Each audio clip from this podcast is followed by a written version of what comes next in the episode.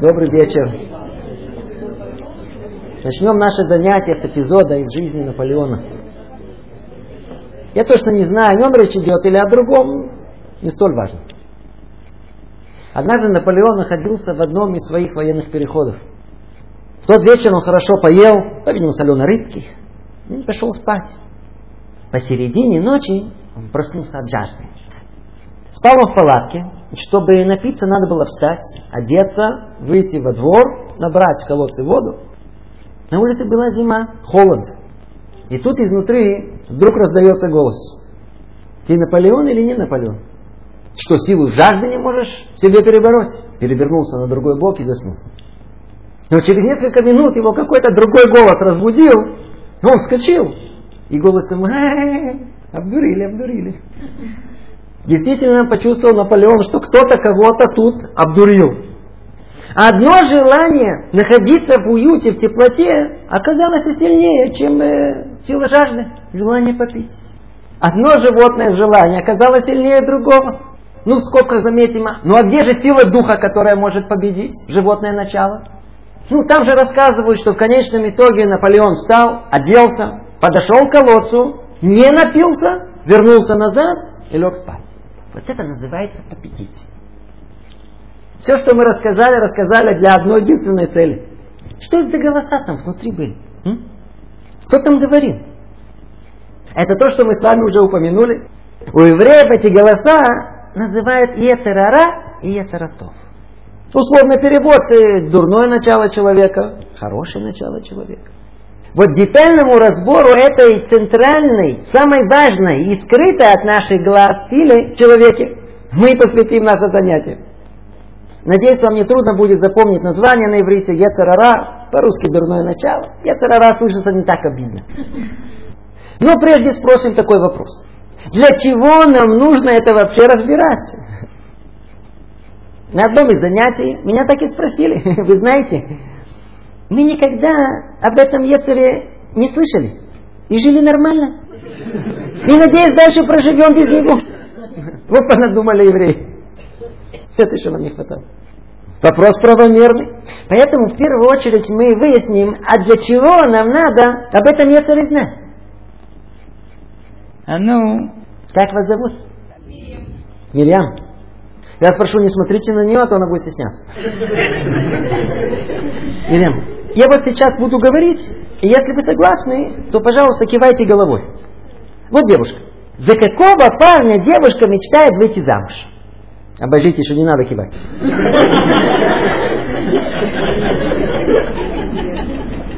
Знаете, такой ласковый, нежный, любящий, внимательный, ответственный, решительный, мужественный, сильный, умный, знает, чего он хочет добиться от жизни, контролирует себя, может заснуть на 17 секунд, жизнерадостный. Можно не продолжать, чтобы голова не закружилась. Так, теперь нужен юноша. Вот, ну как вас зовут? Михаил. Михаил. Я извиняюсь, э, вы как представитель ребят, а ну скажите, список перечисленный вы слышали? Да. Вы таких юношей встречали?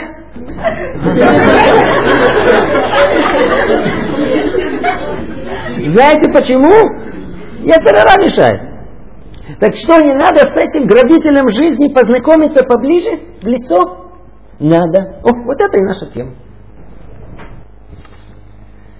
Итак, спросим первый вопрос. А что это за Ецер? Откуда он взялся? В книгах по психологии, сколько вы искать не будете, там ничего не найдете. Ну, давайте снова обратимся к источнику. К тому, кто человека сотворил и передал ему через пророков цель его творения, строение его души. Как мы уже говорили на прошлом занятии, человек был сотворен несовершенный, чтобы сам, своими силами, пройдя через испытания, добиться полного совершенства. Для этого он был помещен в мир, где эти испытания будут э, возможны. Первого человека звали Адам, а приготовленное для его миссии место называлось Ганеден. Благоухающий сад, всецело предоставленный в его полное владение. А испытание ему было дано одно. Запрещено было испытывать плодов с дерева познания добра и зла. Одно единственное повеление. И тем не менее, первый человек нарушает волю Творца разрушая себя и меняя весь мир. Ну, как всегда, описания Тары не зашифрованы. Тара говорит языком символов и терминов, понятным профессионалам. Но странное дело, несмотря на это, Тара открыта для всех, от мала до велика. Ее каждый учит на своем уровне. Описание этого испытания человека понимается и на уровне глубоких мудрецов, доходя до самых сокровенных тайн творения. Это и учат и понимают на своем уровне и дети в детском саду, хихикая над какими-то яблочками. Вот и мы об этом поговорим, только у нас дополнительная дилемма. Как коротко об необъятном рассказать? Ну, попробуем и только в плоскости, которая нас интересует. Все начинается с соседа по райскому саду, с непонятным творением под названием Нахаш. Переводят это почему-то змей. Что за змей? Что кроется за ним? Символический Нахаш олицетворяет в себе зло мира. Практически он содержит в себе корень всех сил зла. В скобках в одном слове скажем, Творец сотворил в мире возможность существования зла. Э, не Творец, а человек творит зло, но это зло должно иметь какой-то свой духовный корень. Вот он и есть Ецарара. Ну а для чего это зло? Многие спрашивают, для чего зло? Как было здорово, если в мире было только все хорошо, и весело, и счастливо. Может быть, все-таки уместно отвлечься, и несмотря на то, что это сама по себе огромная тема, спросить, для чего существует зло в мире? Ответ в одном предложении. Для испытания человека. А для чего ему испытание? А без него что, нельзя обойтись? Можно, но только человека не будет. Однажды на одну военную базу в Израиле приехала делегация спонсоров из Америки. Их долго водили по военной базе, рассказывали о том, о сем, показывали, вот клуб, тут столовая, там площадка для солдатской подготовки, вот бревна, смотрите, высота 2 метра, глубокий ров для того, чтобы они перепрыгивали, забор из колючей проволоки, чтобы они учились, как его преодолевать. Все тут есть для тренировки солдат. В делегации участвовала одна женщина, а, или Шимона. В конце она такая, знаете, растроганная подошла к начальнику военной базы и говорит ему, я очень волнуюсь за наших еврейских детей. А едыши киндеров. Не дай Бог, они могут упасть. Я готова заплатить существенную сумму. Я только вас одно прошу. Если можно, вот ров, можно чуть-чуть засыпать. Ну, не такой глубокий, чтобы бревно. Не надо, не опустите его. Ну, что? 10 сантиметров тоже хватит. И без колючей проволоки. Для чего? Они же поцарапаются. Можете представить, что все с трудом здесь сдержались, чтобы не лопнуть со смеху? Начальнику базы ничего не осталось, как начать и терпеливо объяснять. Ну, смотрите. Вот кого мы набираем? Пацанов. А кто должен за них получиться? Солдаты. Без препятствий невозможно сделать из них закаленных солдат, готовых к военным действиям, к военным условиям. Вы слышите? Есть препятствия, есть испытания. Есть солдат. Нет испытаний, нет солдата. Остался таким, каким и был. Вот так и у человека. Есть испытания жизни, есть шанс у человека будет. Нет испытаний, но останется таким, какой он есть. Извиняюсь за выражение, человекообразный. И понятно только, для чего рождаться было, потому что уже без него таких имеется. Нельзя обойтись без испытаний. Вот тут не загадка, а разгадка жизни. Цель человека в этом мире пройти и выдержать испытания. И не одно, а длинную цепочку, и так всю жизнь. О, ну а кто главный ответственный? Кто главный конструктор этих испытаний? Вот оно. Он, он, он и есть. Ецер Ара. Дурное начало. Нахаш. И вся цель его подставить ножку, соблазнить глупостью, увести от цели, провалить, чтобы ничего не получилось. Итак, пройдет ли человек испытание или нет, на данный момент это нас не интересует. Интересует, что Нахаш, Яцерара, несет в себе центральную важнейшую жизненную функцию. Он создает человеку испытание, дает ему шанс добиться звания человека. Ну теперь чуть глубже поймем, что происходило в Ганедене, в райском саду. Как у человека было свое повеление не есть дерево познания добра и зла, так и у Нахаша, змея, свое. Сотворить ему испытание, чтобы съел и добавку попросил. Но только он не знал, как к нему подступиться. У первого человека свобода выбора нарушить или не нарушить, это было на уровне другом. Выбрать зло, это было как выбрать броситься в огонь. Поэтому Нахаш искал в первом человеке слабое звено. И нашел. Кого? Жену первого человека, Хаву. У нас нет малейшего представления, кто была Хава. Ну, а заодно и что там происходило. Это надо отдельно подробно и глубоко изучать. А мы тут все скажем только, чтобы опустить понимание до нашего уровня. Итак, для начала Нахаш должен был как-то вступить с ней в э, первый контакт, ну, заговорить. Знаете, иногда бывает, парень идет, девушку увидит. Девушка, девушка. Я простите, а, а где тут была статуя Ленина? Уже снесли. А, а как теперь площадь зовут? Площадь Ленина. А как вас зовут? Вот такой соблазн Хава не прошел бы. Никакая религиозная замужняя женщина просто так не заговорит с посторонним мужчиной на улице. Мелко. Это, это вам не как пройти в библиотеку. Вот теперь послушайте. Отсюда и дальше начинается прообраз всех соблазнов в мире. Нахаш подготовил ей психологическую ловушку. Из нее просто невозможно было выйти, нельзя было не ответить. Он спокойно подкатился так. И все началось с полного сочувствия. Ведь только хорошего хочет. Ай-яй-яй-яй-яй. Ай-яй-яй. Бедный, бедный. Вам нельзя никаких плодов. Это религиозно, вам все запрещено.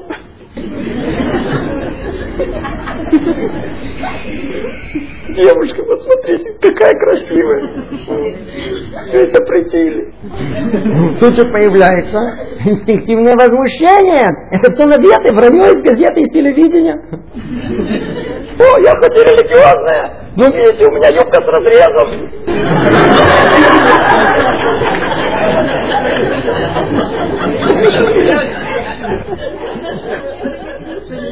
Газета отреагировала Хава. Но все можно. Вот только с дерева познания добра и зла, сказала Хава, есть нельзя. Оп, попала. Чего ответила вообще? Отсюда и дальше ловушка начинает захлопываться. Ведь когда начинается разговор, неизбежно что-то, как скажем, добавим. Вот Хава и добавим. И дотрагиваться нельзя, иначе умрем. Оп, ловушка захлопнулась. Остались теперь только технические детали. Теперь слово за слово подвел Нахаш ее к дереву познания добра и зла. А где это дерево, кстати говоря? Где площадь Ленин? Подошли, а статуя тут была. И слегка, так знаете, подтолкнул ее. И Хава дотронулась до дерева познания добра и зла. И не умерла. А Нахаш ей, вот видишь, не вот все бронил. Вот так же, если съешь, ничего не произойдет. Ну вот потуши глупенькое свет субботу. Ну, ну видишь, ничего не произошло. Врут пыльсатые. Народ в вопли не держит. Вот так Нахаши победил. И Хава искусила из запретного плода познания добра и зла, и тут же мужу дала, а он полагался на жену. Тоже изведал этот запретный плод. Результат – первый человек нарушает повеление Творца. И это привело к принципиальным изменениям в мире. Теперь добро и зло перемешались в жизни. Нет ясной картины. В каждом добре теперь частица зла, а в каждом зле можно найти немного добра. Теперь Нахаш, он же Ецарара, который раньше был снаружи, и ясно было, что это неоспоримый враг, и теперь он переместился и занял позиции самой внутренней части человека.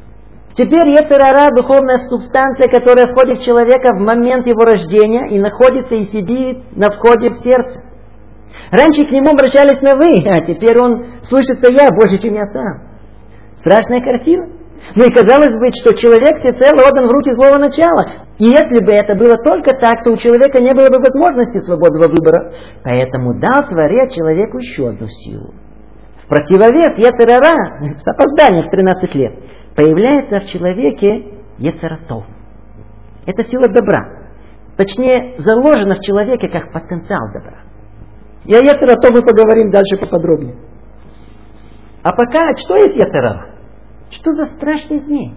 Чудовище? Говорят еврейские мудрецы, Ецерара это на самом деле призрак, блеск, тень. И тем не менее он владеет и правит человеком. Уподобили его мудрецы грозному разбойнику, такому, знаете, опоясанному саблей, кинжалами, и сидит на перекрестке дорог и всех прохожих грабит. А почему он сидит? У него нет ног. Поэтому на самом деле грабить он не может. Его все могут обойти, если пристукнут. Но как же ему удается грабить? Издалека своим грозным разбойничьим видом. Вот такие Яцерара. Нет в нем истинной реальной силы. Он только умело и хитро умудряется издалека управлять человеком, забирая у него я. А ну вспомни структуру человеческой души с прошлого занятия. Наран. Нефеш, руах, нишама. Три уровня сферы деятельности человека. Интеллектуальная, эмоциональная, физиологическая. Человек это разум, плюс человеческие качества, плюс телесные желания.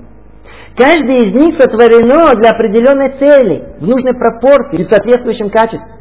Во всех потребностях тела нет ничего плохого. Без еды нет жизни, без интимной потребности нет продолжения рода, без сна нет обновления сил.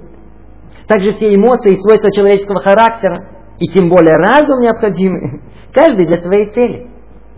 То есть все силы человека сами по себе зла никакого не несут. Цель Ецерара направить эти силы на зло, на разрушение. Обратили внимание, какая-то сила постоянно толкает человека в любое направление, только не туда, куда надо. Иногда вроде цель ясна. Но по дороге к ней так много всего интересного, что забываем вообще, куда, собственно говоря, мы отправились. И кто-то толкает вечно нас налево, направо, и главное, не прямо. Кто он? Родной наш, Еферара. А как это разбивает человека с пути? Ведь сам человек был сотворен в необходимой пропорции всех сил. Вот тут зареет один из секретов человека. А ну, снова обратимся к нашей Таре. Сказано там в начале, как итог после каждого дня творения, китов, хорошо. На шестой день, когда был сотворен человек, сказано, тов меод, очень хорошо. Ну, что бы мы подумали? Творец сотворил камни, растения, животное, хорошо. Человек, очень хорошо. Но Мидраш говорит об этом немного странно на первый взгляд. То, хорошо, это Ецератов. То в Меод, это Ецерара. Он же Сатан, он же Малахамаве. Суть Ецерара в очень. Ну а что плохого? Очень хорошо. Но только вдумайтесь. Простой пример, и все ясно. Представьте, жена варит компот. Если кто-то еще варит. Попробовала. Хорошо. Подошел муж, захотел, чтобы было повкуснее. Добавил еще стакан сахара. Э, оп, и весь компот отправили в умывальник. Теперь что? Очень хорошо. Во всем мире есть пропорция. Все нужно в меру. Можно добавить и убавить, но это уже будет не то. Вот этим Ецарарай занимается. Чтобы все было не то. Но все, что в меру, что было без меры, ну, с толку сбить. Вот прикиньте, как должно быть, как Творец это запланировал, и это толкает тут же в обратную сторону. Любое стремление к хорошему, положительному разрушить. Причем делает это основательно на всех трех уровнях. Вот посмотрим на уровне животной души. Вы, к примеру, услышали о человеческом пороке под названием «любовь к еде». Или по-простому обжорстве. Хороший аппетит сейчас называется. Что это? Человек съел 800 грамм хлеба, 450 грамм мяса, картошки и 200 грамм и так далее. Вся съеденная еда состоит из двух частей. Одна необходимая и полезная, точно сколько нужно, необходимо человеку для его жизнедеятельности и для здоровья. Вот это называется хорошо. Но есть тут и вторая часть, добавка. Вот она лишняя, вредная. Это столько, сколько нужно, чтобы свое здоровье разрушить, угробить.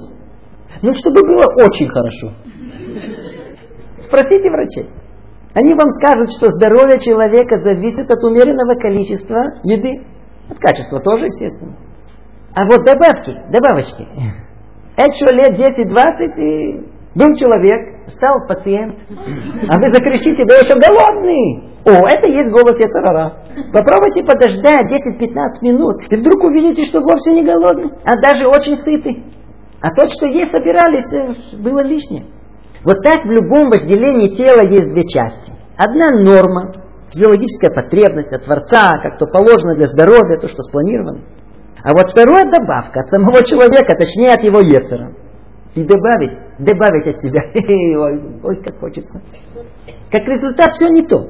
Тут переел, там не доел. А сон? Ну спать теории надо 8 часов. Получается? Не совсем. То переспим, то не доспим. И так во всех телесных потребностях. Так Ецер порождает в человеке то, что у нас называется таава, вожделение. Ну, приблизительно такая же картина с душевными качествами, с эмоциями человека. Не хватает того, что мы и так с рождения получаем черты характера, которые нуждаются в исправлении. Приходит Ецер, недостаточно. Нужно очень хорошо. Ну, к примеру, вы заметили, что лучше всего прилипает к карманам это деньги. А как их тратить? Если они есть. Говорят умеренно. Жить надо посредством. Но тут приходит Ецер с добавкой. Или отбавкой. И какой результат? То ли скряга, жадность называется, то ли расточительность, транжирит имущество. Ну это в рух. Ну а что наверху там в Нишаме, в духовной душе? И там Ецер хорошо пристроился. Говорит, зачем тебе разум видеть реальную картину жизни? Она все время одна и та же. Скучно. Нужно новизны в жизни. Ну добавь что-то, убери. Теперь из разума Ецер ловко сконструирует воображение. А, а оно уж точно что-то очень хорошо добавит. И разрисует как угодно. Главное, чтобы реальной картины не было. Ну, об этом у нас будет отдельное занятие. Итак, на всех трех уровнях душа человека Ецер направляет его здоровые силы в какую угодно сторону. Главное, не по назначению. Чтобы там, в конце, в конце, ничего не получилось. Поэтому называют его еще по тому же корню тоцерет ра, то есть производящий зло. Почему? Там в конце всегда от него одно зло. Все, что мы перечислили, относится к Ецера Ра, Тиви его называют, естественному Ецеру. Свойство Ецера влияет на то, что уже есть. И иногда это не помогает в борьбе с разумом Ецератов. И тогда подключается Ецерухани, духовный Ецер. О, это уже уровень повыше. И о нем дальше подробнее скажем. Ограничимся только тем, что скажем, что этот ветер способен заставить человека сделать даже то, что очевидно в его глазах как зло. Умеет читать ему правильные слова. Поэтому иногда такой ветер называют эйцара, плохой советчик. И несмотря на эти точные названия, его мы все же называем э, дурное начало. Точнее, глупый конец. Откуда идет это название? Шломо Амелех. Царь Соломон в знаменитой книге мудрости Экклезиаст, Когелец, назвал Ецарара Мелех Закен Уксиль. Царь престарелый и глупый. Это название Ецара. То, что он царь, понятно. Он управляет человеком. То, что он в возрасте, ну, сколько лет человеку, столько же и Ецару. Но почему он глупый? Казалось, он наоборот. Любого мудреца обдурит. Нет человека, который бы не согрешил. Так и говорят в Талмуде, что насколько человек велик, его Ецер еще более велик. И в нашем понимании, если вы закончили университет, то ваш Ецер там преподаватель. А если вы профессор, то ваш Ецер, он академик. Так почему же мудрейший царь Соломон называет его глупцом? Однажды спросили этот вопрос у Хафецхайма. Он ответил так. Ецерара называет глупцом э, по его профессии. Не поняли. Он объяснил. К примеру, сапожник называется так, потому что выделывает сапоги. Стекольщик, потому что меняет стекла. Вот такие террора. Его специально делать людей глупцами. Вы слышите? Етерара ведущий специалист по оболбаниванию. И все, кто не смог его перебороть, он всегда приведет к глупому концу. По-простому оставит в дураках. Интересно, что в Торе, в Танахе, пророках и писаниях вы можете найти семь имен Яцерара. Эти семь имен – это семь путей соблазнов для, мягко говоря, недальновидных. Семь возможных путей стать глупцом. Смотрите, какой парадокс. Если спросить у человека, скажи, что тебе больше всего не хочется, что он ответит? Готов быть кем угодно, главное глупым не быть. Ну, по крайней мере, выглядеть глупцом точно никто не хочет. А, не хочешь? Пробуждается яцера. Будешь. Будешь. Итак, Етерара, безногий главнокомандующий зла. Как любой главнокомандующий, у него есть армия. Если царит порядок и спокойствие в государстве, генерал отдыхает, ну, развалившись на спине.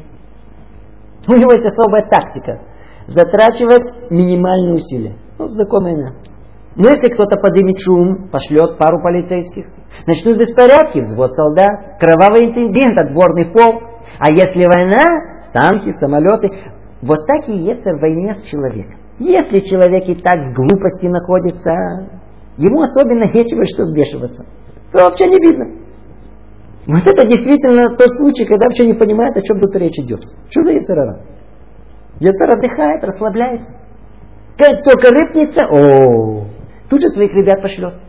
А если человек что-то решит по-серьезному, на добыв станет, война, танки, самолетами, а если поймет, что во фронтальной битве проиграет, тактику поменяет, хитро перейдет в партизанской войне. Хитрый-хитрый змей. Етер наш главный враг.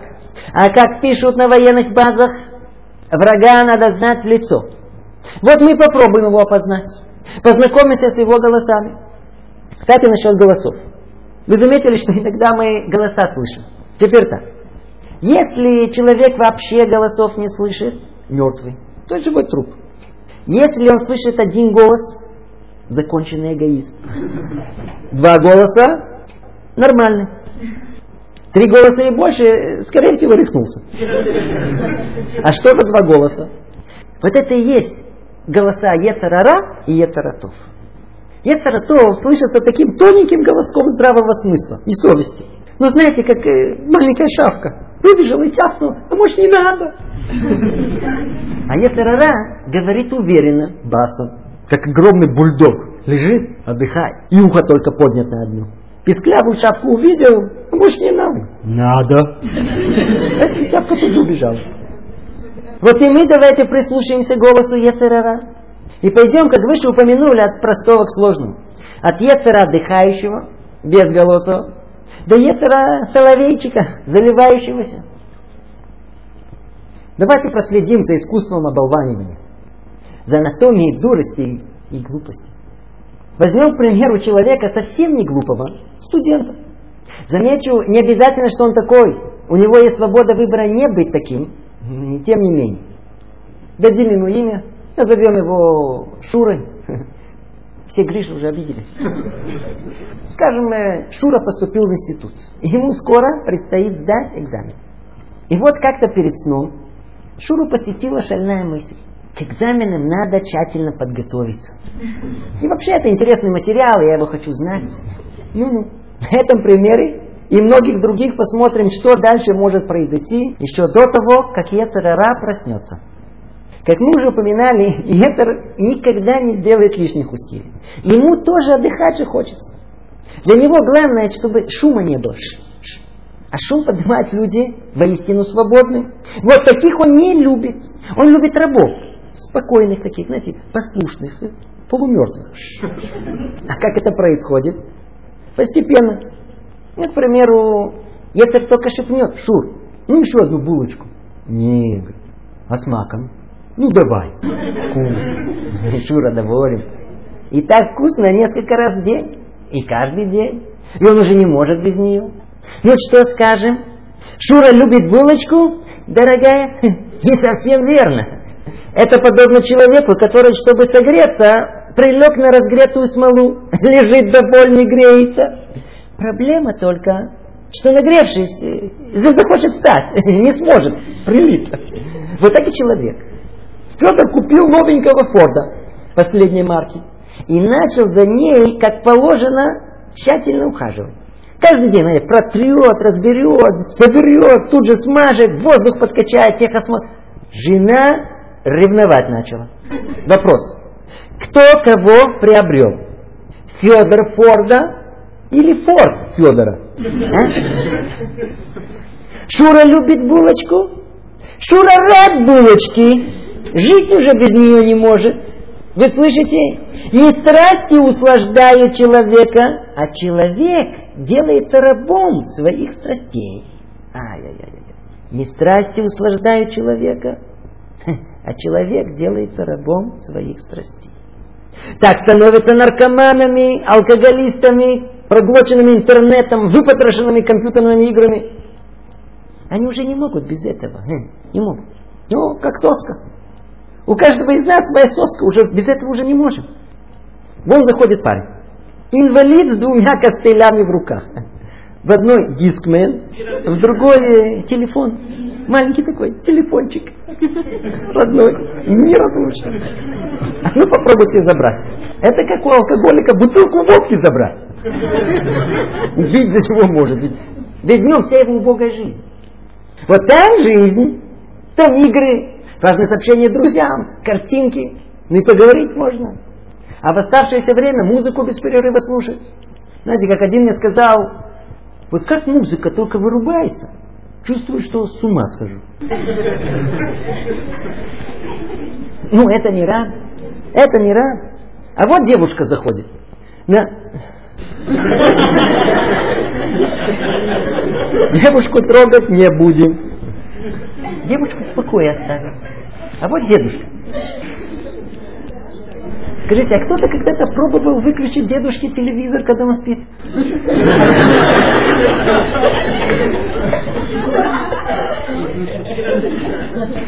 Он без этого уже не может. А бабушка? Бабушка уже не может без замечаний. Четверг без чашечки кофе. Рабы. Но теперь вы понимаете, какая там учеба. Жура пристроен, ну как кошен. Он раб прелестям студенческой жизни, как запрограммированное устройство. Тут заснет, там переест, тут загуляет, там травку покурит. А его лежит, наблюдает и головой так махает. Очень хорошо, очень хорошо. Ах, Шура, сиди, сиди над ним. Ну, предложите такому Шуре что-то духовное. Чего? И вот тут Ецер внимательно следит, чтобы занятость была не частичная, а на все сто процентов. Ведь что главное для Ецера? Главное, чтобы человек ни о чем, ни о чем не думал. А что вперед, кадима, ни о чем не думать. Стратегия Ецера держать человека 24 часа занятым. Основное опасение – человек может задуматься. Вот сами посудите. Раньше человек тяжело работал, иногда по 14 часов в сутки. Сил хватало поесть и спать. Но со временем другие силы в человеке придумали разные орудия, механизмы. Началась научно-техническая революция, результат 8 часов работы. То есть 8 часов рабства, а оставшееся время свободное. Как его люди называют? Досуг. О, вот это опасно, говорит Ецер. Могут быть проблемы, могут задуматься. Ну и человек точно так же это свободное время расценил. Вы заметили, какое слово идет вместе со словом досуг?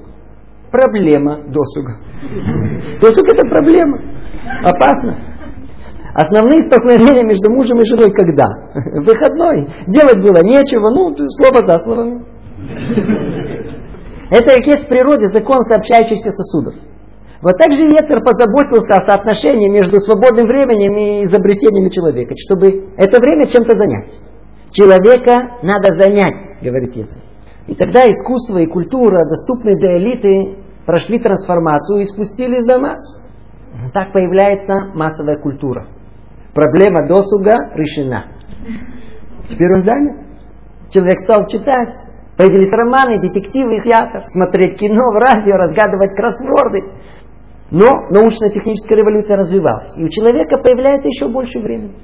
И тогда Ецель произвел на свет телевизор. Два пальца в розетку, три часа, фильм. А, хороший. Еще больше досуга, видео. Сейчас, когда человек может получать и не работать, появилось последнее достижение ЕЦа. Интернет и переносной телефон. Даже непонятно, как люди без этого раньше обходились. Результат. Человек занят 24 часа в сутки. Все время что-то жужжит. Надо говорить, говорить, говорить. Одна женщина пожаловалась, вы знаете, не могу одна дома быть. Я как домой прихожу, тут же включаю радио, телевидение, так легче. Что должно гудеть, жужжать? Многие просто не способны быть одни. Слышал, как один раб поделился своими наблюдениями. Интересно, послушайте. До войны судного дня 73 -го года не было в Израиле людей, решивших вернуться к еврейской жизни. Война всех потрясла. И через некоторое время, вначале единицы, потом все больше и больше, стали появляться интересующиеся еврейством. И вот этого Рава удивило, кто были эти люди. Согласно его пониманию, тип людей, которые могли заинтересоваться, э, должны быть интеллектуалы, лет 30 и выше. поостывшие в своем жеребячем начале, ищущие духовной жизни. Были и такие, но большинство были молодые солдаты. Он очень этому удивился, пока один из них ему не объяснил. Молодой парень, израильтянин, он как и у вас, с утра до ночи, как заведенный. Школа, музыка, друзья, море, дискотека, все жужжит. Пришел в армию, бум, как лицом об забор. Оп, штань, от, от, два, от. Не прошло несколько дней, его уже базу послали сторожиться. Забрался он в эту будку, вначале стоит, в напряжении, стреляет. В кого? Прошел час, два, не в кого стрелять. Расслабился, осмотрелся. И вдруг первый раз в жизни он оказался без телевизора, без музыки, без радио, без друзей. Один. Один-один, сам собой. Некоторых это потрясло. Первый раз задумались о своей жизни. Для чего она? А сейчас? В наше время это уже невозможно. Сейчас солдат идет сторожить в полной экипировке. Вы видели эту картину? Тут телефон, тут другой телефон с эльком. В одной руке автомат, в другой DVD, под мышкой газеты, на шее дискмен. Ну, а в последнее время дисквумен. Ну, напарник, солдатка, солдатка. Сейчас сторожат на пару, в будке, вдвоем. Непонятно, они сторожат или их надо сторожить. А ветер поглядывает. Ай, очень хорошо. Но вернемся к Шуре. Он обложен. У Шуры с досугом нет проблем. Он занят. Сегодня дискотека, потом день рождения, новый русский ресторан в Эждоде открыли. Но в один прекрасный день Шура очнулся и задумался. Скоро экзамен. А, кстати, как это может произойти? По милости Творца мир устроен волнообразно. Любая сила, достигая апогея, начинает э, ослабевать. Вот и Шура. Перебесившись, ну уже все тошно стало. Э, вдруг очнулся. Экзамены на носу. Так, срочно засесть за учебу. И тут сверху мягкий, дружественный голос. Учеба? Обязательно. Шур, надо начать учебу. Но не сегодня, естественно, а завтра. И вот так за отчаянными попытками начать. Э, прошла еще неделя. Ну, наконец-то пришел день. Все, сяду. Ну, думаете, Ецерара приподнялся, а? насторожился? Ецерара спокоен. Рабская натура Шурина свое дело туго знает. Не подведет. А ну проследим за ним. Сразу скажу, не у всех так, но многое можно выучить из этого. Итак, Шура бесповоротно решил подготовиться к экзамену. Все, сел за стол, достал учебник, открыл. И тут такой добрый голос э, изнутри. Но если готовиться, не так просто. Надо по-серьезному, надо законспектировать.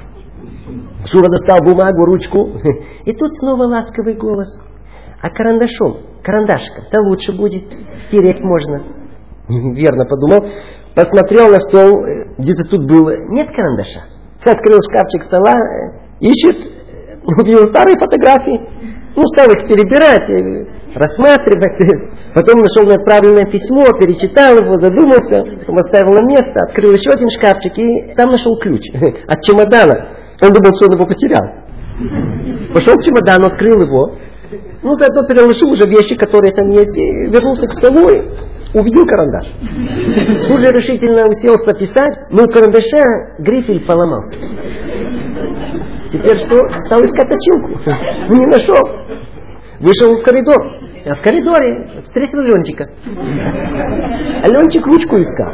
Ну, они заодно поговорили, поговорили, пообщались. Ленчик ушел, а Шура стал вспоминать, как он оказался в коридоре. Вернулся. Увидел карандаш, хлопнул по лбу и не пошел искать точилку. Валился к Нинке в комнату. Точилка есть. А Нинка рыщет по комнате и ищет чашку. Уже полчаса найти не может. При этом держала точилку в руках. Не. Шура вернулся в комнату, сел за учебник. Так, учебник есть, бумага есть, оточенный карандаш есть, все есть. И тут, знаете, почувствовал себя слегка уставшим. Немного посидел, надо подкрепиться. Встал, поставил подогревать воду. Пока подогрелась, он э, достал э, чай, стал нюхать. А, индийский слоник.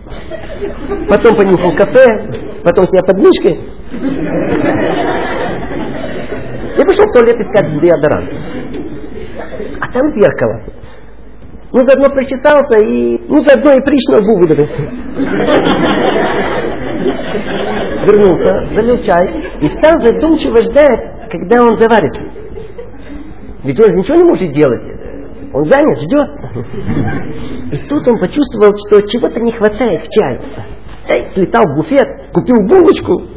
Когда Шура подкрепился, и окончательно сел за стол, он посмотрел на часы, было уже около 12. И снова раздался такой, знаете, заботливый голос. В час обед. Явно нечего что начинать. Скажите, если скоро обед, кто-то начнет новое дело. Поедим, наберемся сил. После обеда продолжим. Ну, пришел обед, но после сытного обеда Шуру потянуло на сон. А, очень хорошо. Рабство. Уже хочется быть свободным, но, увы, сил нет. Интересно наблюдать, как в Вишиве для начинающих ну, приходят новые ребята. Одеты как все, но их сразу видно. Сели, поучились пять минут. Сигарета. Еще пять минут э, стаканчиков. Все, сели, ну через пять минут э, туалет. Ну не могут, не могут сидеть. Почему? Вот они там, там, где когда-то учились, работали, они ходили за тележкой с кафе и чаем, как за коровой мамой. А, кстати, сколько времени занимает у человека с момента, когда он решил пойти спать, и до момента, когда он заснул, а? Пришла ночь, началась любимая, пришел, зашел, крутился туда-сюда. Смотри, два ночи. О, очень хорошо, и вы обратили внимание на добрые голоса, на шептывающие Шури, очень э, правильные, хорошие советы, а? Тут мы поднимаемся на ступеньку выше. Когда появляются признаки пробуждения человека, Ефер как бы невзначай бросает ну, несколько, на первый взгляд, безобидных фраз. Как правило, этого достаточно. Ведь они просчитаны до конца. До конца самого одурачивания. Вот в этом колоссальное искусство Ецера как в форме, так и в методе искушения. Ну, несколько слов о механизме обдурачивания. Кто хочет понять, слушайте сейчас внимательно, внимательно.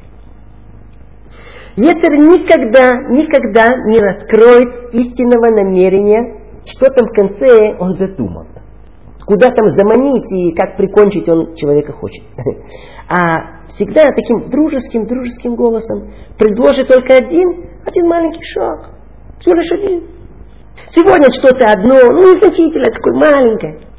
Ну только это. А завтра еще чуть-чуть. Главное, вставить ногу в дверь нашего любопытства. Ну, захватить плацдарм, на один процент. А там уже захватит все. Это вначале гость, а потом становится хозяином. Ну, главное, чтобы пациент сам попробовал первый кусочек, а остальное ему уже в рот запихают. А после этого эволюция начинается. Любое пристрастие началось именно таким образом. Вот, к примеру, курение. Помните Артема? Ведь Артем ясно и четко понимал о том, что он бросил стопроцентно курить. Больше в жизни курить не будет. Все, завязал. Но на следующий день э, голос такой дружеский и уверенный. Бросать курить сразу вредно. Ну ты что, можно постепенно. Надо одну в день. Ну, теперь законным образом можно было купить пачку сигареты для того, чтобы выкуривать одну сигарету в день. Но после одной законной скуренной сигареты, когда он поел хорошо обед и попил чашку кофе, то вдруг дружеский голос сказал, ну смотри, вот, вот если я сейчас курю еще одну сигарету, то на что же одна? Звучало убедительно. Так вторая была сама по себе одна, и третья была одна по себе, пока он снова не вернулся к целой пачке. А наркотики?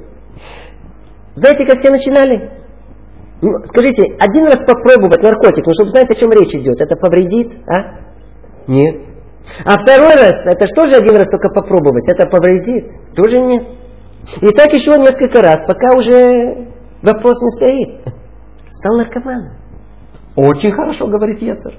Был человек? Нет человека. Теперь, я попрошу всех, а ну поднимите руку, кто никогда не начинал новой жизни. Новая жизнь. А, Ецер, почему человек не может начать новую жизнь? А? Ецер нет скажет, ты у меня новую, ты и старой жизни не увидишь. Да вовсе нет. Путь Ецера ну, всего понемногу. У Ецера, в отличие от нас, есть терпение. Новая жизнь, ну как же, главное не сегодня. И так каждый день. Или то же самое, любое нарушение медицинского режима. Вот, например, э, язвенник. Нельзя, ну нельзя. Ну хочется. Скажите, один раз это повредит, раздается голос. Один раз-то, ну, мать, а ну, чесночка с перчиком, ну, подбрось тут. Политика. Ну, только одну уступку. Ну, столько секта разы. Только Рамата Галан. Каждая уступка, она такая, знаете, маленькая, ну, несущественная. Не, не, не то, что совсем вас хотят проглотить. Ну, только чуть-чуть тут. Тут пальчик, тут кусочек уха. Вы помните профессию Ецера? Делать людей глупцами. Сказано в Таре, в проклятиях всем участникам нарушения первого повеления Творца, там сказано, что змея, вот та самая змея, будет кусать человека в пятку. Почему именно в пятку? Пятка – это самое нечувствительное место в организме человека. Даже укус может поначалу не быть почувствован. Вроде что-то кольнуло. Но когда почувствовал, поздно. Яд разлился уже по всему телу. Вот так и тут. Вот это путь Ецера. Усыпить бдительность человека, сделать на один такой ну, незначительный шаг, а там, а там, э, яд глупости разлился уже по всему телу, и уже поздно. И не только методики Ецера, но и порой одной формы достаточно, чтобы проявилось все искусство Ецера подкатиться, дать дельный совет таким дружеским голосом и убедительно направить человека в другую сторону. Утро, студенческое общежитие, звонит будильник. Шура с трудом приходит в сознание, вспоминает, что надо встать. Через три минуты первая пара. Но тут, изнутри, слышится такой, знаете, дружеский голос. Вот если я сейчас встану, то я буду уставшим целый день. Все равно ничего не пойму. Лучше выспаться. И ко второй паре, таким, знаете, свеженьким прийти. И Шура с такой спокойно усыпленной совестью сладко снова заснул. И до обеда. Очень хорошо. А ну вспомните, как Нахаш, как змея, соблазнял Хаву. Начал с теплого до слез сочувствия, заботы. Голос такой приятный, завораживающий. Ведь эта змея, она хочет вам э, только хорошего. Я вам помогу. Прикрывается исключительно честностью и порядочностью, прямотой. Говорит от имени справедливости и равенства. Она есть сама демократия. Либерализм это я кричит. Не будем приводить примеры из политики Израиля. Это сага Етерара. Это примеры на 10 часов, жалко времени. Егор способен толкать речь, при этом ничего не сказав. Это не просто демагог. Он папа и мама, он дедушка всех демагогий. Как он знает все ключевые слова? Реалист, спасать страну, надо дать детям светлое будущее. Мы прекратим несправедливость. А за всем этим обман, пустота, баллон пустых обещаний. А что пострашнее, ложная дорога соблазна, несчастья, проигранной жизни. Ну не будем брать, к примеру, эти глобальные примеры, а что-то поменьше, поближе к человеку. Несколько людей поделились со мной голосами, которые не слышали. Послушайте. Однажды рассказал один человек, слегка поплакался, бывший Олег Адаш, сказал он так. Когда я приехал и пошел в Ульпан, то разум говорил мне, иди учи иврит. Тут какой-то голос мягко так и раздался. Для чего? А ну иди на работу, семью кормить надо, зарабатывать. Вот так неполноценно я остался. Он говорит, я уже 20 лет в Израиле. Русский забыл, а иврит так и не выучил. Очень хорошо говорит генерал глупости. Очень хорошо. Сиди, сиди, не учи. А вот один захотел пойти, ну, раз в неделю вечером на урок Торы. И басистый голос такой, ты чего? Ты же за семью отвечаешь, надо быть реалистом. Интересно, что до этого момента такие голоса он слышал только от жены и от ее мамы. Будь реалистом, ты же за семью отвечаешь. Ну, естественно, что по средам на урок он не ходил. Но делать, то есть зарабатывать, так ничего и не делал. А что же было? Ну, теперь голос жены по средам стал слушать. А другой человек, делающий первые шаги в еврейской жизни, вот рассказал так. Он говорит, знаете, я пошел молиться. И вдруг посередине молитвы я слышу такой громкий голос. Ты что, ребенок, что шатаешься?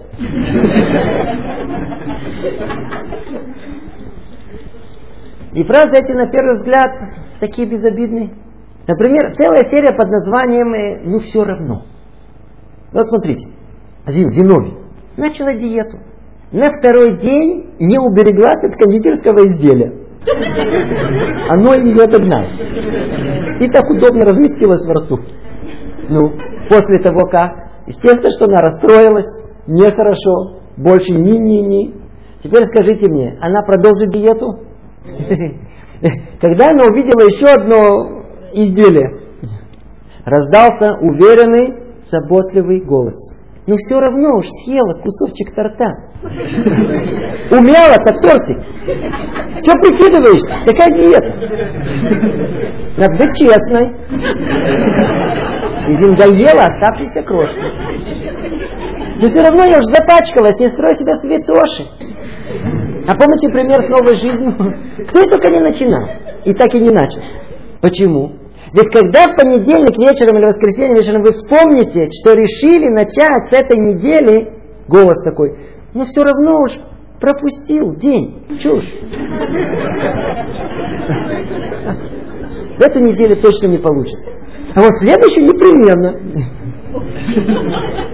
Скажите, кто-то начнет учебу, занятия, если осталось полчаса до обеда, но все равно скоро обед. А вы знаете, почему дают детям смотреть все распутство и насилие по телевизору? Но все равно они это где-то же подсмотрят. Очень хорошо кивает на хаш змеецер. Заодно читайте уголовную хронику Израиля. Ну а серия под названием... Э, ну это только последняя. Последний раз. Даже примеров не надо приводить. А есть другая серия, разрушающая все устоявшиеся нормы общества. А кто сказал? А кто сказал, что должна быть семья? А? Действительно, кто сказал? А кто сказал, что надо воспитывать детей? Пусть сами растут. А кто сказал, что вообще надо иметь детей? Собаку хочу иметь. А еще лучше попугайчика, не надо выгуливать. Скажите, а чего столько стоит фраза «смелый шаг»? А? Ведь можно сделать любую глупость, любую ошибку, полстраны отдал. Что ему стоит? Главное назвать смелый шаг. Какие безобидные слова, но с потенциалом разрушения, как у атомной бомбы. Скажите, как начинается первое нарушение? С каких слов, а? А почему бы нет? Виталик всегда считал, что наркотики его совершенно не касаются. Но когда ему однажды предложили, их раздался такой голос, ну, а почему бы один раз не попробовать? Не помешает? Надо быть осторожным, осторожным. Как только слышите фразы типа «давайте решим объективно», разделим по-честному. Я вам правду скажу. Все так считают. И примером искусства Ецера нет конца. Весь вопрос, состояние ли человек различить эти ключевые фразы Ецера. Но мы отвлеклись от Шуры. С Шурой произошло стандартное студенческое чудо. За ночь, еще полдня, последним усилием Шура переломил свой Ецер и подготовился к экзамену. Но Ецер так быстро не сдается. И переломанный нигде тихо не сидит и не страдает. А что? Он, как и Шура, готовится к экзамену. И тогда по дороге на экзамен Шура вдруг почувствовал такое, знаете, легкое головокружение. Я ничего не знаю. Все, провалился. Говорил же, что надо было в течение семестра готовиться. Комок в горло стал. Тошнит. В коленках слабая дрожь. Сел, взял. В конечном итоге сдал. Вышел, и вдруг феномен. Переворот. Настроение бодрое. Оказалось, что все теперь помнит. Другим подсказывает, советы дает. Скажите, что произошло? Знакомый феномен. Кто это прошел, знает. Вот тут следующий этап борьбы Ецера. Напустить на человека пустой страх, панику. Все, не получится. Скажите, вот если принести сюда бревно и поставить на пол, такое ровное-ровное бревно, скажите, вы сможете по нему пройти? Как же? А если тоже бревно через пропасть? Или просто поднять на метра два? О, страшно. Почему? Вы сможете стоять на самом краю пропасти? Скорее всего, нет. Снова страшно. А вот горный баран стоит. Мы же видели горных баранов, стоят без проблем. Знаете, почему он не боится? Никакая манящая сила из бездны ему не шепчет. Иди сюда. Сейчас упадешь. Сейчас упадешь. У барана нет ецарара. Кстати, пьяный тоже без страха вы может стоять на краю пропасти. Пару секунд. Его ецар не трогает. Готовенький уже. Или вот новоприбывший посетил первый раз ульпан по изучению иврита. Ну, послушал какие-то новые звуки, открыл книгу с иероглифами. Я иврит? Да никогда в жизни. Есть люди, которые знают свои недостатки, страдают от них. Я смогу измениться? Да никогда в жизни кричит Ецер. Очень хорошо. И так это, чтобы сбить человека с толку, напустит на него ложную панику. Ну, а что если и эта шура пройдет? М? Подготовился, сдал экзамен. Ецер тоже сдал экзамен. Он никогда не сдается, он профессионал и будет бороться до последнего. Но только он поменяет свою тактику. Не фронтовая война теперь, а партизанская. Вот дождусь, когда Шура почувствует себя уставшим, вот тогда посмотрим. Вот тогда все начнется заново. Иди, иди сдавай, иди сдавай, иди сдавай. Да, да, нет проблем. Но там в конце я тебе ножку все равно подставлю. Экзамены сдавай, но институт не закончишь. Или как у большинства, экзамены сдайте, но только знать ничего не надо. Не надо знать, надо сдавать экзамены. Ой, сколько людей начинали дело, но сил закончить не было. Сколько начал есть в мире, но без конца. Сколько написанных дипломов, диссертаций, научных статей, но никак не могут собраться их закончить. Делай, делай, смеется это, все равно ты у меня ничего не закончишь.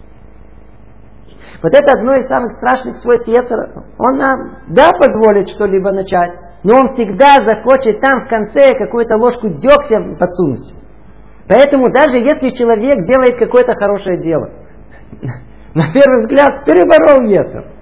Не очень хотел, но пошел помочь другу. Поехал за два с половиной часа навестить больного. Ну, скажите, хорошо или нет? Еще как хорошо. Но Ецер и тут его еще не оставит. Он всегда чуть-чуть дегтя добавит. Все испортит в конце. Как? Я что, фраер? Чего я поехал? Чего я помогал? И тогда человек вдруг начинает сожалеть о хорошем деянии. Как бы отменяя его. Очень хорошо радуется Ецер. Все, что мы перечислили, это условно естественный Ецер. И его цель просто держать человека в рабстве его желаний, сбить его с толку, с намеченной цели, иди, но в другую сторону. Но есть Ецер и повыше, подуховнее. Основное свойство такого Ецера – просыпаться и реагировать на запреты и на повеления.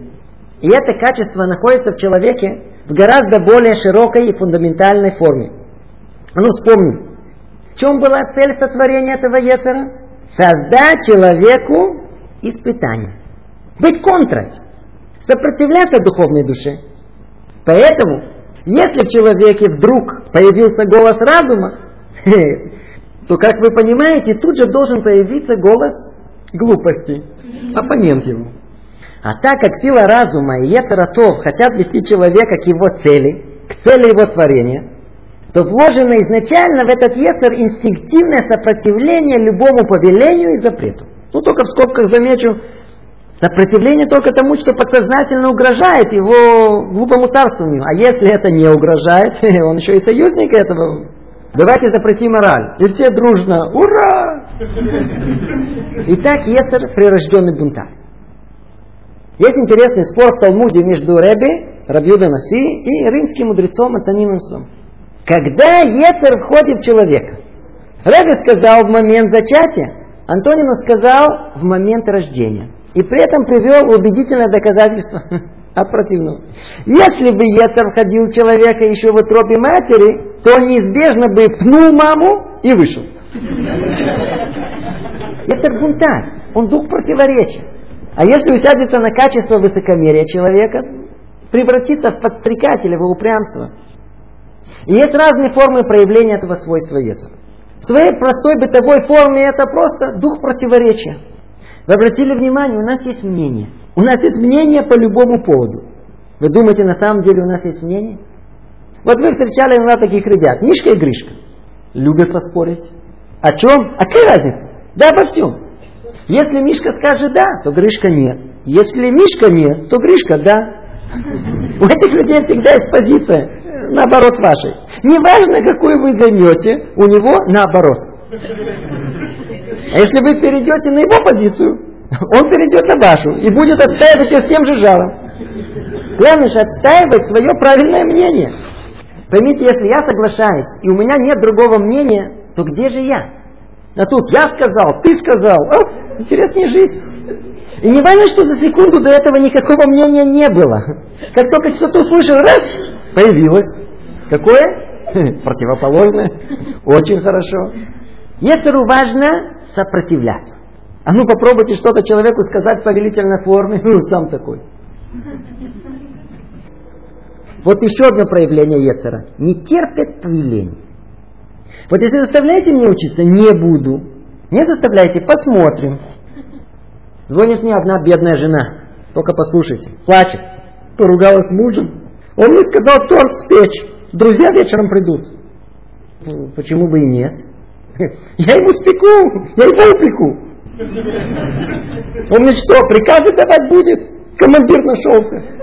Скажите, а если бы он вас вежливо, так знаете, попросил, ну, поклянчил тортик, ну, спекла бы, это другое дело.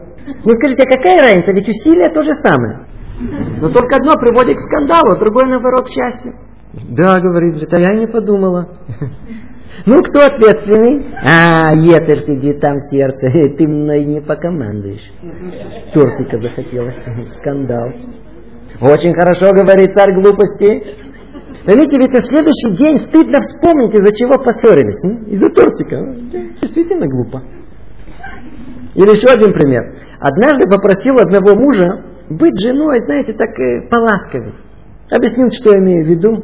Ну-ну. Не понял говорит, что значит улыбаться жене? Я что, артист? Я человек прямой, искусственных улыбок строить не буду. А заодно я и честно скажу все, что о ней думаю. О ее маме. Душой кривить не буду. Знаете, что интересно? Муж этот из Нью-Йорка. И всегда при встрече с людьми любил представиться, как я нью-йоркец. Такая улыбается по-американски. А, жене улыбаться. Шепчет царь глупости. Я что, артист? Тяжело даже представить, как человеческая психология зависима от этого качества Ецера. И как она может нами манипулировать. А ну начните убеждать человека вложить в огромные деньги в многообещающее дело. Где уже многие разбогатели. Э, надо подумать, не, не все так просто. А теперь не убеждайте, а просто расскажите историю. Ой, ты знаешь, я слышал, один вложил в это дело за год стал миллионером. А тот тут же, а где, где, где, где можно вложить? А мои деньги возьмут? И тысячи-тысячи примеров, как Етер не терпит повеления. Любит. Вокруг этих качеств Етера проистекает еще одно свойство человека, знакомого нам порой до боли. Того свойства, вокруг которого он сочинил множество драм и романов. Известное в народе под названием «Запретный плод сладок». У нас тоже есть название по-другому, ворованная вода, она всегда слаще. Ведь действительно, вода своя и вода ворованная имеют тот же вкус. Нет разницы. Телу нет разницы. А вот Ецеру, тут у многих вообще весь вкус жизни. Вот смотрите, помните, мы говорили, Ецер спит.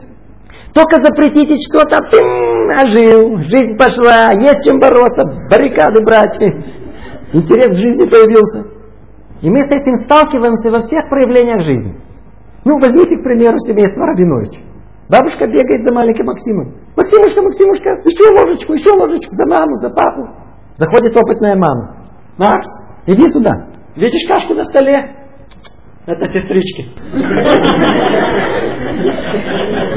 Проблем нет. Ой, как запретная сладко. Скажите, а вы заметили, что у соседей, у соседей трава всегда зеленее? Я в школе.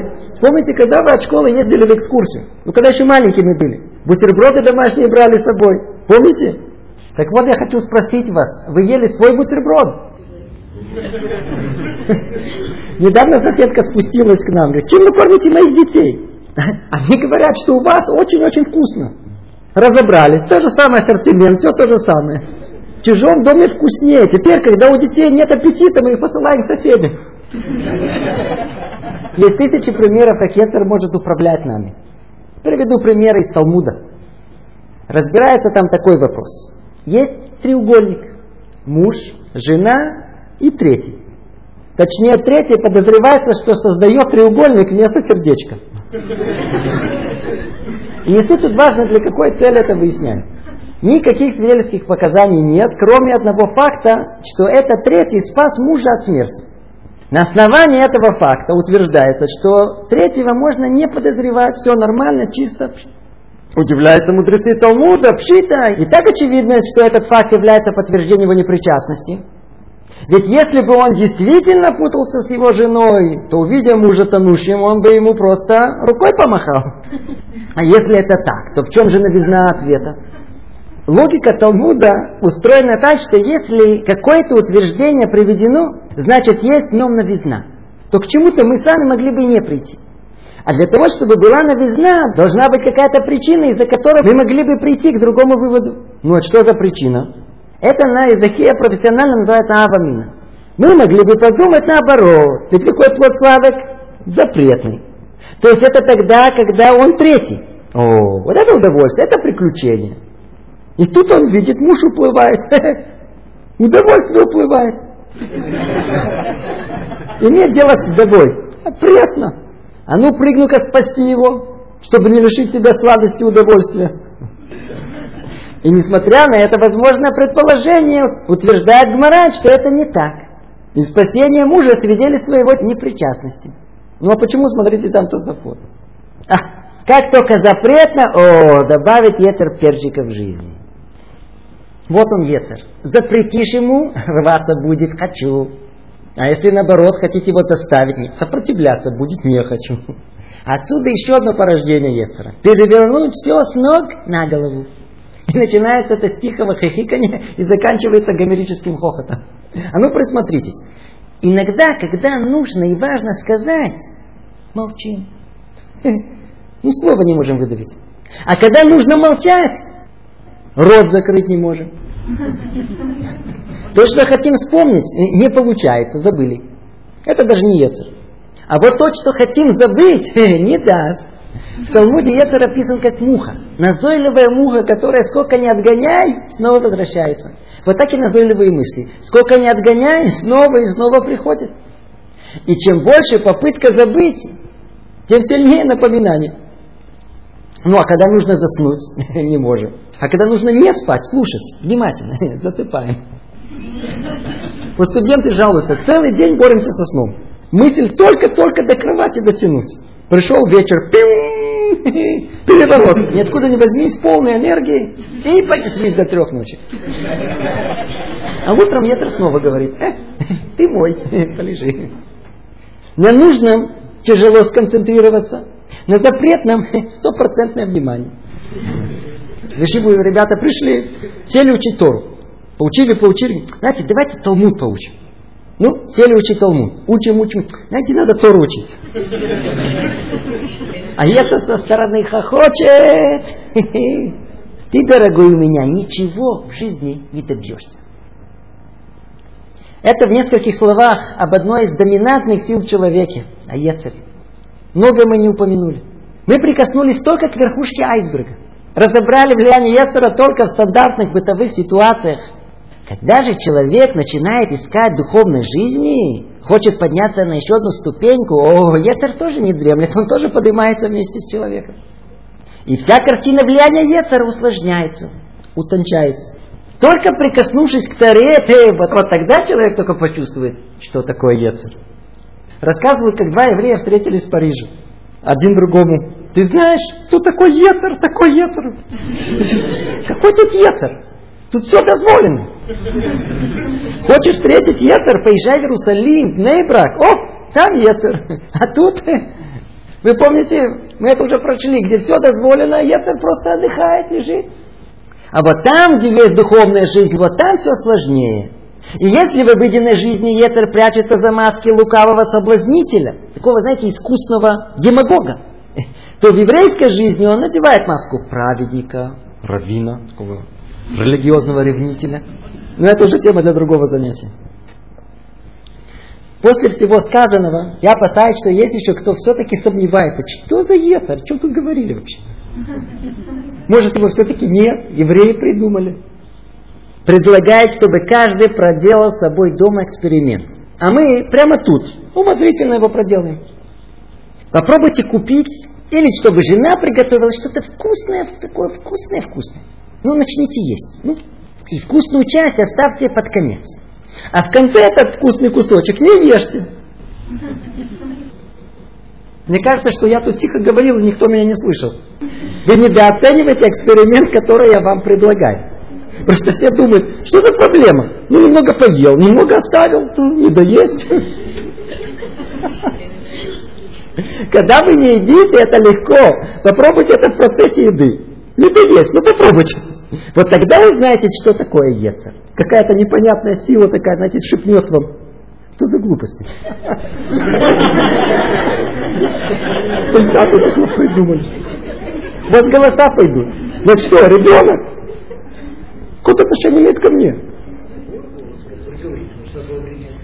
Голос этот есть, но он такой тихий и песклявый, его вообще не слышно. Ну, это тот голос, о котором я вижу у нас, к сожалению, уже нет времени говорить. Это голосок Ецаратов. Только скажем несколько слов о нем. На самом деле мы его голос, голосок, действительно слышим, но редко. Его мудрецы называют Елет Мискен Бехахам. Ребенок несчастный, умный, мудрый. Ну, ребенок понятно. Почему ребенок? Потому что входит в человека с опозданием в 13 лет. Когда он только появляется, Ецарара уже бугай, с большим опытом жизни. А почему он мудрый? Потому что он видит будущее. Он может направить к нему. Поэтому его иногда называют знакомым словом совесть. Вот совесть заговорила. Не говорила, не говорила, заговорила. Совесть на иврите мацпун.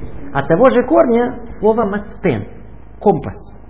Совесть Ецаратов может указать направление, духовные ценности, этические нормы, азимут жизни. Как компас позволяет нам выбрать правильную дорогу в жизни.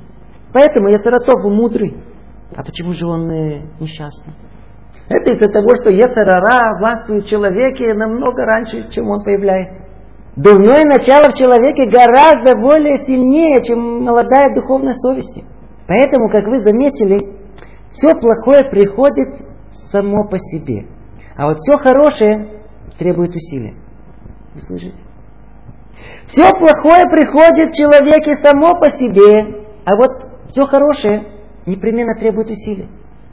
Вот смотрите, стакан. Произвести его – это большой труд, а разбить – всего секунду. Сорняки растут сами по себе. Культивированные растения ну, требуют огромного ухода, усилий. Детей не надо обучать беспорядку, плохим словам, глупостям. Это как-то само собой приходит. А вот воспитать ребенка – колоссальный труд. Чтобы развить доброе начало человека, нужно делать усилия. А человек любит делать усилия. Как правило, нет. Вот поэтому он чуть и несчастье. Поймите, Ецаратова и Ецарара – это две силы в жизни. Ецарара говорит, бежи, веселись, наслаждайся сегодня, сейчас, завтра помрешь. Ай, что будет потом, какая разница, главное удовольствие сейчас, сиюминутное. Ецаратов, разум и совесть. Это рационал человека, здравый смысл, учет будущего даже за счет удовольствия сегодняшнего дня. И так, казалось бы, Ецарара это само зло человека. Э, зло, обождите. Ведь цель творения Ецара было создать нам испытание. Так что же Ецер? Он рычаг нашей жизни. Да, Ецер может сделать человека рабом своим желанием, весело оставляя его в дураках. А может как рычаг приподнять его на вершину человеческой свободы. Ецер может украсть у человека самое дорогое, что у него есть. Его я, его личность. Но можно при помощи Ецера, наоборот, эту личность построить. Все зависит, кто победит. А кто выбирает? Человек. И ой, как тяжело после того как. И может быть молодым это меньше понятно, но кто постарше прекрасно осознает, что когда доходят до 40, 50, 60, оглядываются назад, и так порой хочется с уже с накопленным опытом и пониманием начать все с самого начала. Слышал, что 20-летние тоже хотят вернуться в школу, но с умом 20-летних. За этим стоит порой несостоявшаяся жизнь, а за ней несостоявшаяся личность. Иди знай, если бы человек был бы осведомлен, как он устроен, что разрушает его, может быть, его личность была бы совсем другая, живущая полной жизнью. И, как сказал писатель, чтобы, оглянувшись назад, не было мучительно больно за бесцельно прожитые годы. И все спросят, так что, все? Нет шансов? Останемся теперь в лопухах. А как жить в царстве разума? Как же бороться с царем глупости? Можно ли это? Ответ не только можно, нужно. И есть для этого, как и во всем остальном, инструкции. Есть энциклопедия происком Ецера. И как с ним бороться? Подробно. Как она называется? Ну, Тура. Приходите учиться. Это эликсир панацея. Единственное, что вот вы открыли Тору, читаете. А Ецер даже не волнуется, что вы читаете инструкцию по борьбе с ним. Проблемы нет. Почему? Открою Тору, закроют. Тору не читают. Тору надо изучать. Вы слышите? Чтобы жить, надо делать усилия. И в правильном направлении. Прообраз нашей жизни подобен поездке на велосипеде. Если вы чувствуете, что едете тяжело, значит вы едете в гору. А если едете, знаете, как все, а, это значит, что вы прямо с горки в пасть. А когда человек остановится на велосипеде и стоит, он неизбежно падает. Единственная возможность жизни – идти в гору. И когда человеку тяжело, это значит, он живет. Вот и это повод для радости. Ай-яй-яй, Творец, ты меня не забыл. Я и больной, и работы нет, и жена обижается, дети не разговаривают. Какой прекрасный вызов, какой полигон жизни есть. И что человек должен сделать? Я его пройду, я займусь спортом, я устроюсь на работу, я налажу отношения с женой, я возьму себя в руки, я буду мужчина наконец-то. Штирлиц! Вы помните? А? Ну вот и вернулись к тому парню, о котором девушки кивали головой. И кто не боится усилия, обнаружит, что можно бороться с Ецером. И вот только тогда начнется настоящая истинная борьба за звание человека. И какого человека? Хорошего человека. При этом главное, чтобы не стать очень хорошим человеком. Всего доброго, до свидания, до следующего занятия. Кто желает получить информацию о других лекциях Раба Ашера Кушнира, спросить, высказать мнение или пожелания, обращайтесь по телефону 054 5400 801. Для звонящих вне Израиля телефон 972 54 5400 801.